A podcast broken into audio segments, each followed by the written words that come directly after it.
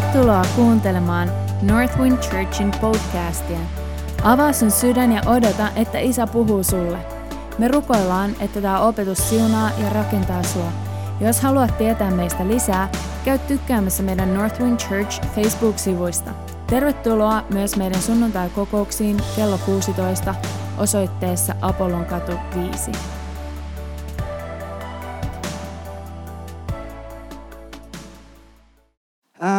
eli mä oon tosiaan Samu ja mä tykkään Jeesuksesta ihan hirveän paljon.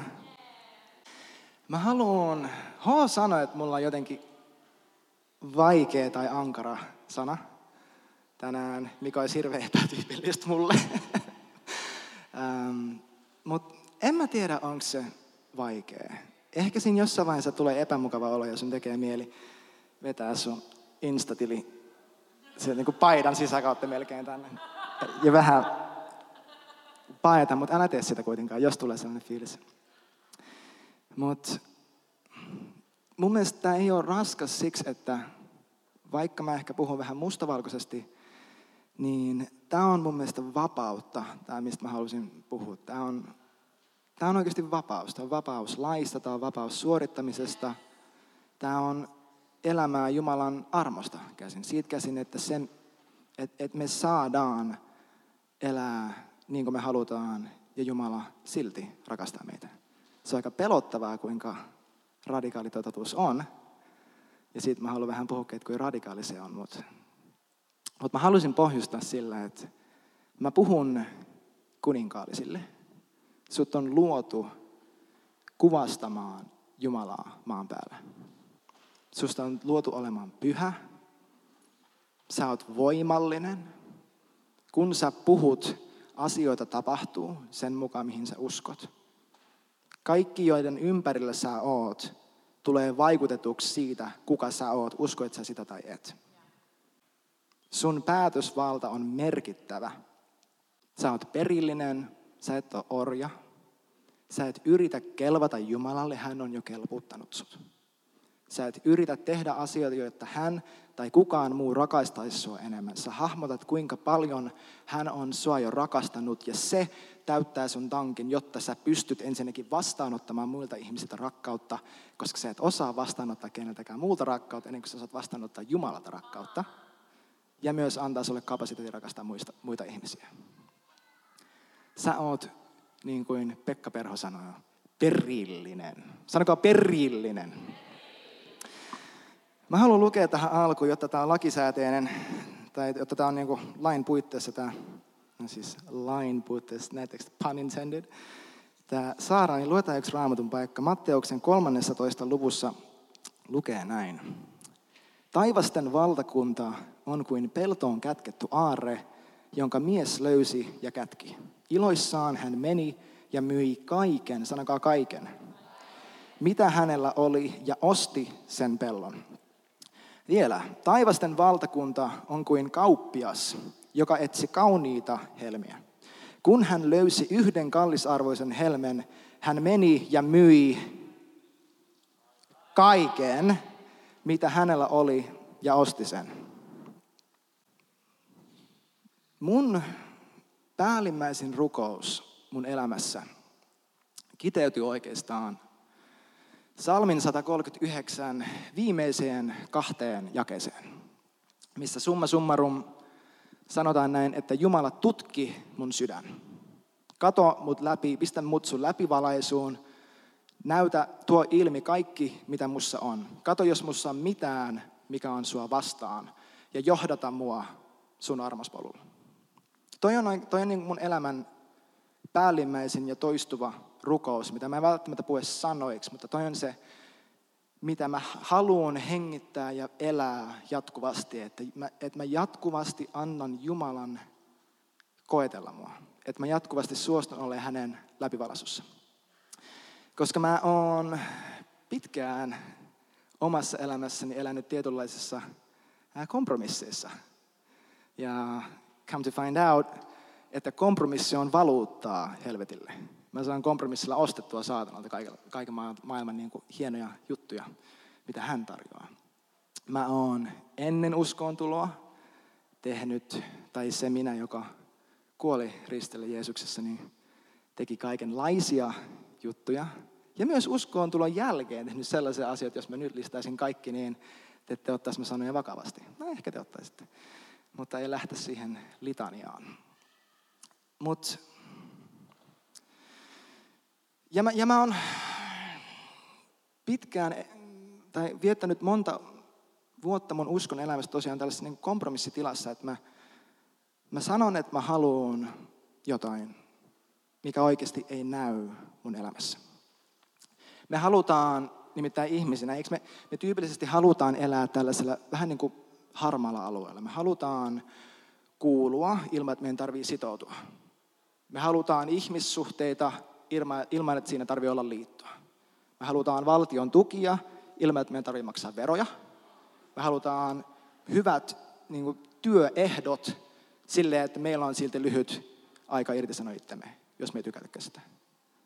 Teekö, me halutaan tällaisia, me halutaan kämppä, joka on ihan unelma, mutta me saadaan lähteä siitä heti, jos mitä ikinä halutaan. Me halutaan paikka, näkyvä paikka seurakunnassa ilman, että siinä tarvii oikeasti sitoutua mihinkään. Me halutaan Jumalalta kaikki se, mitä hän on, ilman, että se maksaa meille mitään. Me ollaan tosi hyviä tässä. Mä oon ainakin tosi hyvä tässä. Ja ongelma on se, että miksikä kutsutaan, siis me halutaan kaikki näitä asioita. Me halutaan meidän elämässä ihan hirveät, hirveät määrää asioita. Kaikki nämä jutut, mistä me laulettiin, halleluja, Jumala, sä oot sitä, sä oot tätä, sä haluat tehdä niin ja näin. Me halutaan näitä. Mutta miksi, miksikä kutsutaan tahtoa, jota me ei koskaan käytännössä toteuteta? Se on aikomus. Eikö niin? Se on niin a good intention. Ongelma on se, että raamatussa ei lue, että hyvistä aikomuksistaan puutunnetaan. Me ei saada pisteitä siitä, mitä me ollaan tarpeeksi pitkään uskoteltu itsellemme, että me halutaan.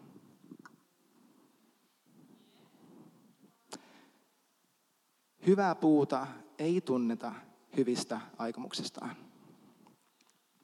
Sillä, mitä sä tahdot, mitä sä, mitä sä tahdot tai mitä sä sanot, että sä tahdot, ei ole mitään väliä.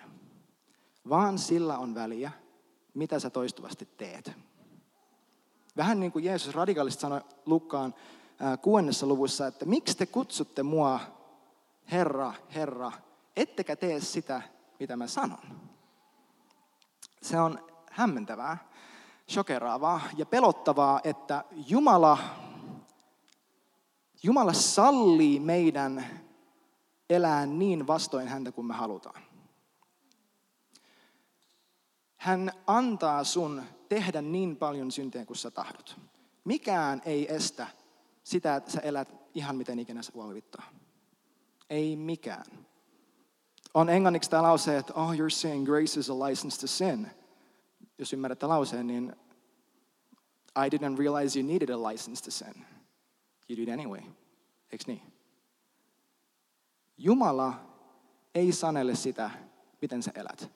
Ja sä saat elää niin vastoin Jumalaa kuin sä haluat. Ja hän itse asiassa mieluummin antaa sun elää täysin häntä vastoin, kuin että sä roikkuisit vähän niin kuin yhdellä sormella mukana siinä junassa, siihen suuntaan, mihin, mihin, mihin hän suta, sua vetää. Koska niin pitkään kuin sä vähän niin kuin roikut siinä Jumalan tahdossa sun elämälle, sä saat uskoteltu itselle sitä, että tämä on se Jeesus, joka mut on pelastanut. Kun sä et elä siinä todellisuudessa, millainen hän oikeasti on. Ymmärrättekö? Koska se on vaarallista se, että Jumala sallis mun elättää tällaista fantasiaa siitä, millainen hän on, kun mä jahtaan omaa tahtoni elämässäni. Hän mieluummin täysin sallii mun lähteä vastakkaisen suuntaan, jotta mä näen, kuka hän oikeasti on. Tietääkö? Paavali sanoi sen näin radikaalisti. Mä en, I didn't put this in the Bible. Uh, Mutta hän sanoi ekassa korintolaiskirjassa luvussa 5, kun siellä oli tällainen ongelmatilanne yhdessä seurakunnassa. Oli yksi kaveri, joka tekee aika härskejä juttuja ja sitten sitä oltiin yritetty kohdata tällä tavalla, että sitten niinku puhuttiin tästä asiasta, että se ei mennyt läpi ja sitten kokeiltiin näin ja näin. Sekä ei mennyt läpi. Sitten eka korintolaiskirja 5. Siellä Korintin seurakunnassa oli tällainen hankala tyyppi ja mikään ei toiminut siihen, että hän että valot menis päälle ja hän alkaisi elää taas sujut Jumalan kanssa. Paavali sanoi tälleen, että tiettekö jätkät, se on parempi, että tämä tyyppi luovutetaan saatanalle riepoteltavaksi, jotta hän saa hänen lihassaan kokea sen, mitä helvetti oikeasti tuo tullessaan, kun hän sitä haluaa, jotta hänen silmänsä avautuisi ja hänen sielunsa pelastuisi. It's kind of radical. Toinen epämiellyttävä juttu tästä mukana roikkumisesta. No ilmestyskirja, tämä on tunnetumpi jäi. Mutta ilmestyskirjassa luvussa kolme, jakeessa 15, Jeesus jälleen puhuu tästä kompromissiasiasta, tai tästä, että ne niin ollako vai eikö olla, siinä vasta pulma. Hän sanoi, että mieluummin niin, että sä olisit täysin kylmä, koska se haaleus, se, että sä et tiedä, haluatko sä oikeasti häntä vai en, oksettaa häntä. It's kind of radical. Mutta mä en laittanut sitä raamattua. Hyvä juttu on se, että Jumala pystyy sallimaan kaiken tämän. Mä lainausmerkeissä sanon sallin. Siksi, että hän luottaa, että ilman minkäänlaista ulkopuolista kontrollia sun elämässä, hänen hyvyys ja yksin omaan hänen hyvyys saa sun elämässä aikaan sen, mitä hän haluaa saada sun elämässä aikaan. Jos mä kuritan mun lasta fyysisesti joka kerta, kun hän tekee jotain väärin. Mitä tapahtuu sitten, kun hän on teini-ikäinen, joka tajuaa, että, mun, että hänen ei ole pakko vastaanottaa mun kurittamista? Heti kun tämä ulkopuolinen kontrolli poistuu mun elämästä, hänen elämästä, hän käyttäytyy täysin vastoin. Mutta mitä jos se hänen motivaatio elää jumalallisesti ei ole tullut siitä, että mä jatkuvasti ulkopuolisesti kontrolloin häntä, vaan mitä jos mä pystyn osoittamaan hänelle jotain, mikä sisäisesti motivoi häntä elämään sellaisella tavalla, mitä mä yrittänyt hänessä saada aikaan. Ja tämä on täsmälleen se, mitä, miten pyhä henki meitä kohtelee. Filippiläiskirjassa ja luvussa kaksi lukee, että hän, pyhä henki, on se, joka saa aikaan sussa tahtomisen tehdä Jumalan tahtoa. Mikään mutu tuntuma sussa, mikä sanoo, että Jeesus toi olisi niin kuin sika hyvä juttu, mä haluan tuota. Sä et ole itse saanut sitä aikaan. Ja sä et itse pysty vahvistamaan sitä, mutta sä päätät, mitä sä sillä teet. Sä saat mennä sen mukana, sen tahdon mukana, joka, joka nousee sun hengestä. Koska jokaisella meistä, oot sä täällä kristitty tai et, kuuluuko se Jumalalle tai et, meillä jokaisella on meidän hengessä ääni, joka sanoo, että mä tarviin tuota elämää. Ja sitten jossain vaiheessa meidän sielussa, meidän ajatuksissa se kääntyy sellaiseksi, no mä, kyllä mä niin haluan sitä, mutta tiedätkö, en mä ehin nyt. Mä ehin sit kun, sit kun. Mä haluan murhata tänne sit kun epäjumalan alttarilla. Sun ei oo pakko tehdä mitään Jumalalle. Tämä on se vapausosuus. Tämä on se pelottava vapausosuus.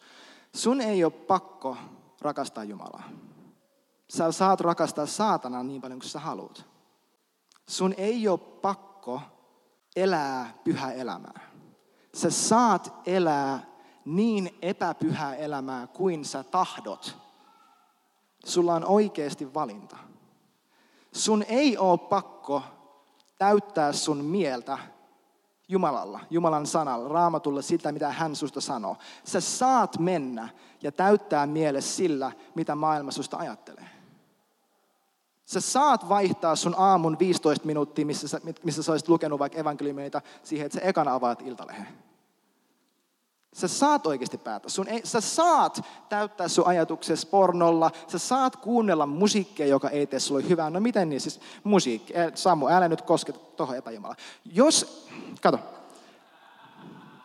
Kaikki mitä sä teet on hengellistä. Ja hengessä ei ole neutraalia asentoa. Jos se musiikki, mitä sä kuuntelet, jos sä kuuntelet musaa, minkä sä tiedät olevan vastoin sitä, mitä sä täällä kuulet. Jos se musa ei ole hengellistä, Miksi sä laulat? Miksi sä laulat Jumalalle, jos musiikki on hengellistä? Miksi sä, miksi sä teet mitään luovaa? Miksi sä kirjoitat Jumalalle? Miksi sä puhut kielellä? Miksi sä teet mikään, mikä harjoittaa luovuutta, jos luovuus ei olisi hengellistä? Totta kai se on hengellistä. Kaikki on hengellistä. Kaikki, mitä me fyysisessä elämässä nautitaan, mitä me koetaan, virtaa siitä, mitä jo hengessä on ja mitä jo hengessä tapahtuu. Sun ei ole pakko rukoilla. Sä saat jutella saatanalle. I'm just saying. Siis, tää, on, tää on raju, mutta siis tietysti tämä on vapaus. Se on vapaus siinä, että sun ei ole pakko tehdä mitään. Ja Jumala antaa sun käyttäytyä niin hassusti kuin sua huvittaa, koska hän tietää, että kun me sieltä mutalätäköstä käsin nähdään Jeesus menemässä tuonne suuntaan, niin me ollaan silleen, että kerta kaikkiaan, mitä mä täällä teen? Hän tietää oikeasti. Ja se on parempi, että me sieltä mutalätäköstä käsin nähdään Jeesus, kuin että me luullaan, että me seurataan Jeesusta, kun me jatkuvasti haluttaisiin mennä vastakkaiseen suuntaan. Tämä on ihan sika hyvä juttu.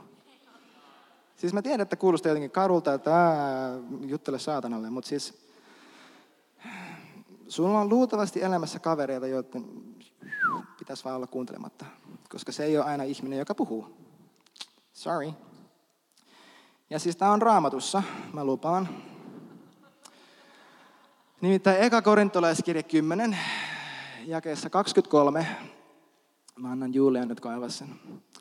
Mä voisin myös sanoa se englanniksi, koska mä osaan se ulkoa, mä oon niin pyhä. Ei, mutta Paavali sanoo siellä näin, että mä sum, summeraan sen, jotta Julias, Jula, Juliakin saa, sä, saa, ei, sä, sä saat niinku paraphrase. Ähm, Paavali sanoo tälleen, että aivan kaikki on mulle luvallista. Kaikki on mulle sallittua. Mutta ei kaikki ole mulle hyväksi. Hän itse asiassa, jos mä oikein muistan, mm, osaanko mä se ulkoa? Hän toistaa se vielä, että kaikki, kaikki on mulle sallittua, mutta ei kaikki ole hyväksi. Kaikki on mulle sallittu, mutta ei kaikki rakenna mua. John G. Lake, joka on tällainen 1900-luvun alkuun saakka herännyt, äh, elänyt, ähm, sanat, miten sanoit, niin healing evangelist, apostoli. Ähm, hänellä oli tällainen ajatus, että ihmistahto on maailman kaikkeuden väkevin voima. Koska se, mitä sä täällä päätät, että sä haluat, päättää sen, tapahtuuko Jeesuksen tahto täällä vai ei. Eikö se ole radikaalia? Sen takia musta on niin tervettä, että me kyseenalaistetaan sitä, että tahdotaanko me niitä asioita, mitä me sanotaan, että me halutaan.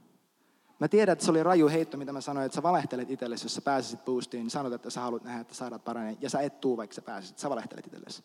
Ehkä hengessä Jumala sanoi, että jes, toi ja on se, se, mihin mä oon syntynyt. Mutta et sä halua sitä, koska jos sä haluisit sitä, sä tekisit se eteen jotain. Tässä vaiheessa tämä puhe vielä kuulostaa taakalta, koska tämä kuulostaa siltä, että no mun, että mun pitäisi tehdä enemmän juttuja, mun pitäisi elää paremmin. Vaikka se on se, mitä mä just sanoin, että sun ei tarvitse tehdä ja sä et voi tehdä. Eikö niin? Eikö tunnukin nyt siltä? Hyvät uutiset, lihalle pahat uutiset. Jos sä oot suorittajatyyppiä, niin kuin kaikki me ollaan lihassamme, niin silloin pahat uutiset. Mutta hyvät uutiset on se, että sä et pysty sun omilla teoillasi muuttaa sun elämää jumalalliseksi. Vaikka se, mitä mä just sanoin, on täysin totta, että se, mitä sä toistuvasti teet, on ainut milloin väliä. Koska edelleenkin pyhä henki on ainut, joka sun sisimmässä saa aikaan sen, että sä tahdot ja saat aikaiseksi Jumalan tahtoa. Sä, kun sä lähdet täältä ja sulla on selässä se Samu asettama suoritustaakka, ei Jeesuksen nimessä oikeasti. Tämä on, tä, tässä on nyt se pointti. Tämä on, kirjoittakaa tämä johonkin, jos haluatte, mutta siis tä, tässä nyt tulee se pointti. Ainut tapa muuttaa sun elämä näyttämään siltä, kuka sä oikeasti sun hengessäsi on, on se, että sä näet hänet sellaisena kuin, kuin hän on.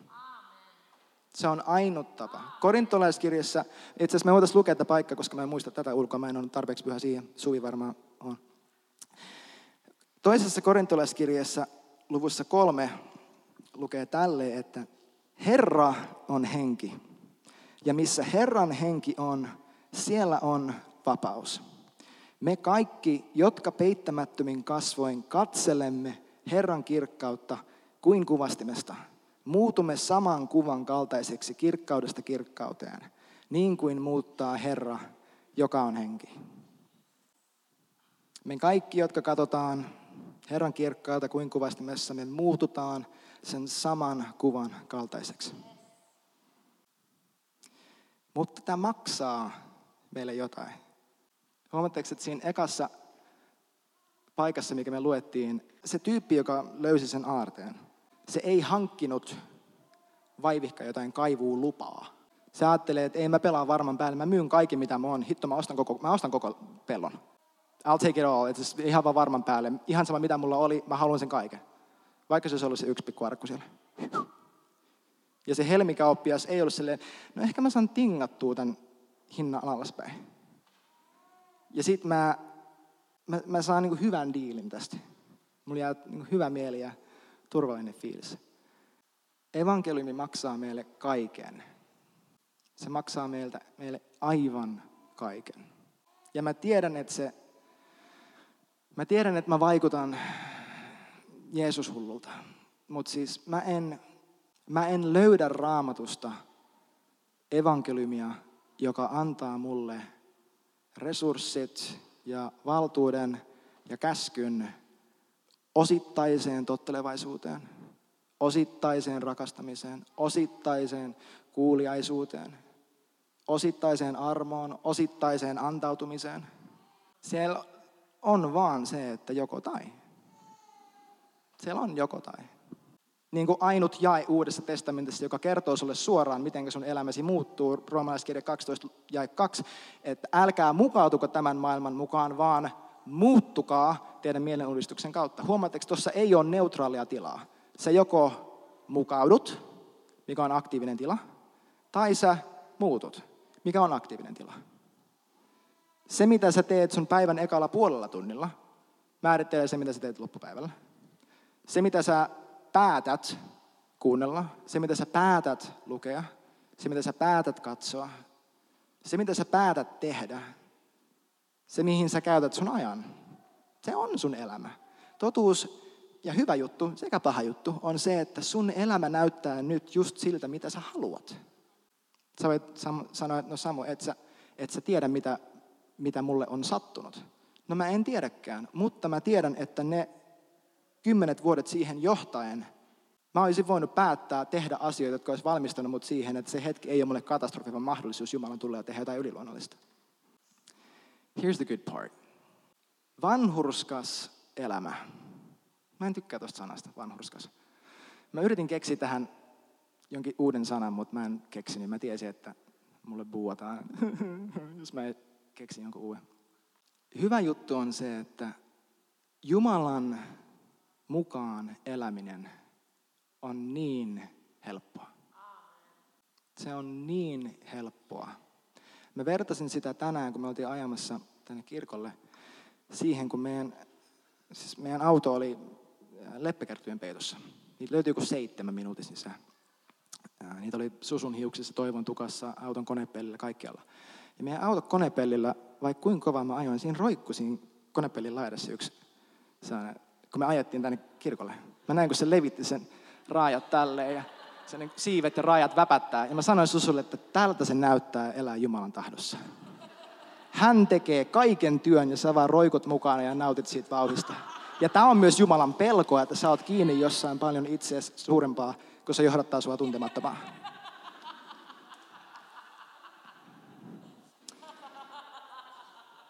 Se löytyy sitten podcastista.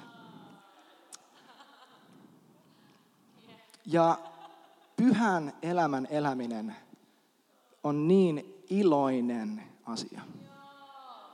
Oikeasti. Se on niin iloinen asia. Mä haluan sanoa tämän ääneen, että mä en ole katunut hetkeäkään, kun mä oon valinnut Jeesuksen. Mutta mä oon katunut jokaista hetkeä, kun mä oon valinnut sano hänelle ei. Koska niin kuin, niin opetuslapset sano sen jälkeen, kun Jeesus oli heittänyt nämä kevyet kannibalistiset vertaukset, että syökää minun lihaani, juokaa minun vertani. mikä oli hebrealaiskulttuurissa täysin pyhänhävästys. Tämä löytyy evankeliumista. Menkää ja lukekaa. It's a good book. You should read it sometime. Um, niin kun kaikki muut on lähtenyt, kaikki ne tuhannet tyypit, jotka oli tullut kuuleen Jeesusta, on lähtenyt menee. Ja Jeesus kääntyy opetuslapsille ja sanoi, että lähettekö tekin menee? Ja Pietari sanoi, että mihin me mentäis? Sulla on elämän sanat. Mihin me mentäis? Jos se, että sulla tulee sellainen fiilis, että, että sä jäät jostain paitsi, jos sä seuraat Jeesusta, niin sä et tunne Jeesusta sellaisena kuin hän on. Mä oon pahoillani, mutta sä vaan et. Koska evan- taivaan valtakunnassa ei ole FOMOa, fear of missing out. Sitä ei ole. Hän on ainut elämän lähde. Kaikki hyvä, mitä meidän elämässä on, on seuraamus siitä, miten hän on meitä siunannut, kuinka hyvä hän on. Oli se tullut suoraan häneltä tai ei. Jokainen hyvä ateria, jokainen hyvä ihmissuhde, jokainen hyvä läppä, kaikki on hänestä lähtöisin. Kaikki hyvä. Tämäkin löytyy Raamatusta. Jokainen hyvä ja täydellinen lahja on ylhäältä valkeuden isältä. Jokainen. Se on niin helppo ja niin iloinen asia elää jumalallisesti. Jos sul tuli siitä, kun mä sanoin, että sä saat mennä ja elää niin kuin sua huvittaa, sellainen tunne, että jes, että mä sain luvan nyt tehdä mitä huvittaa, sun täytyy pelastua. Mä sanon tämän suoraan. Koska jos sun sisimmäisin impulssi on juosta pois Jumalalta, kun hän antaa sulle vapautta, sun täytyy tulla uskoa.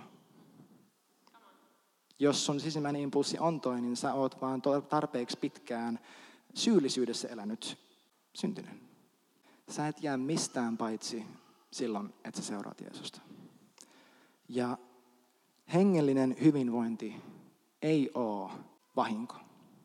Mä en tiedä, oliko meistä hirveän moni täällä silloin, kun Villa Pitkänen oli puhumassa, ei viimeksi, vaan sitä edellisellä kerralla, joskus yhdeksän kuukautta sitten, varmaan marraskuussa, lokakuussa.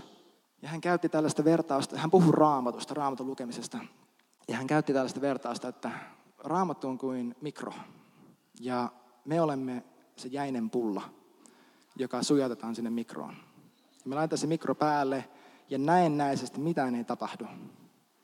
Mutta hän sanoi, että sinä jäinen pulla, toi jäi mulle kiinni, että kun sen pullon ottaa sieltä ulos, niin se on tuore, se on lämmin, se on taivas. Holy Ghost. Eiks niin? Tähän tulossa mainosperä. Hashtag ad. Älä lopeta sanomasta Jeesukselle kyllä siksi, että sulla tulee kynnys vastaan heti aluksi. Koska kun sä käännyt seuraamaan häntä jossakin asiassa, kaikki, mukaan lukien Jumala, testaa haluksesta oikeasti. Ongelma on siinä, että no kyllä mä kokeilen lukea raamattua joka päivä, mutta mitä ei tapahtunut. Entä jos mä lukin sitä niin pitkään, että jotain tapahtuu? Ja kyllä, mä, kyllä mä menin ja mä rukoilin ihmisten puolesta ja jokainen, johon mä koskin, kuoli. No mitä olisi tapahtunut, jos mä olisin jatkanut?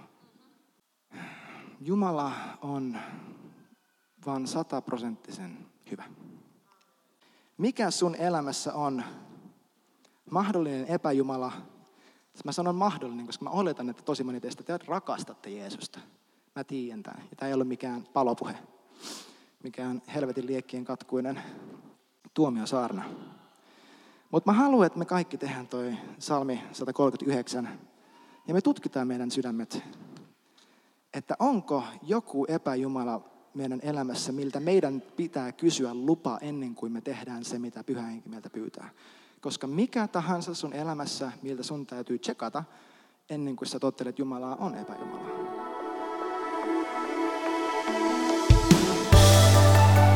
Kiitos, että olit mukana ja kuuntelit tämän opetuksen. Me rukoillaan, että Jumala siunasi sua sen kautta. Toivottavasti nähdään myös kasvatusten.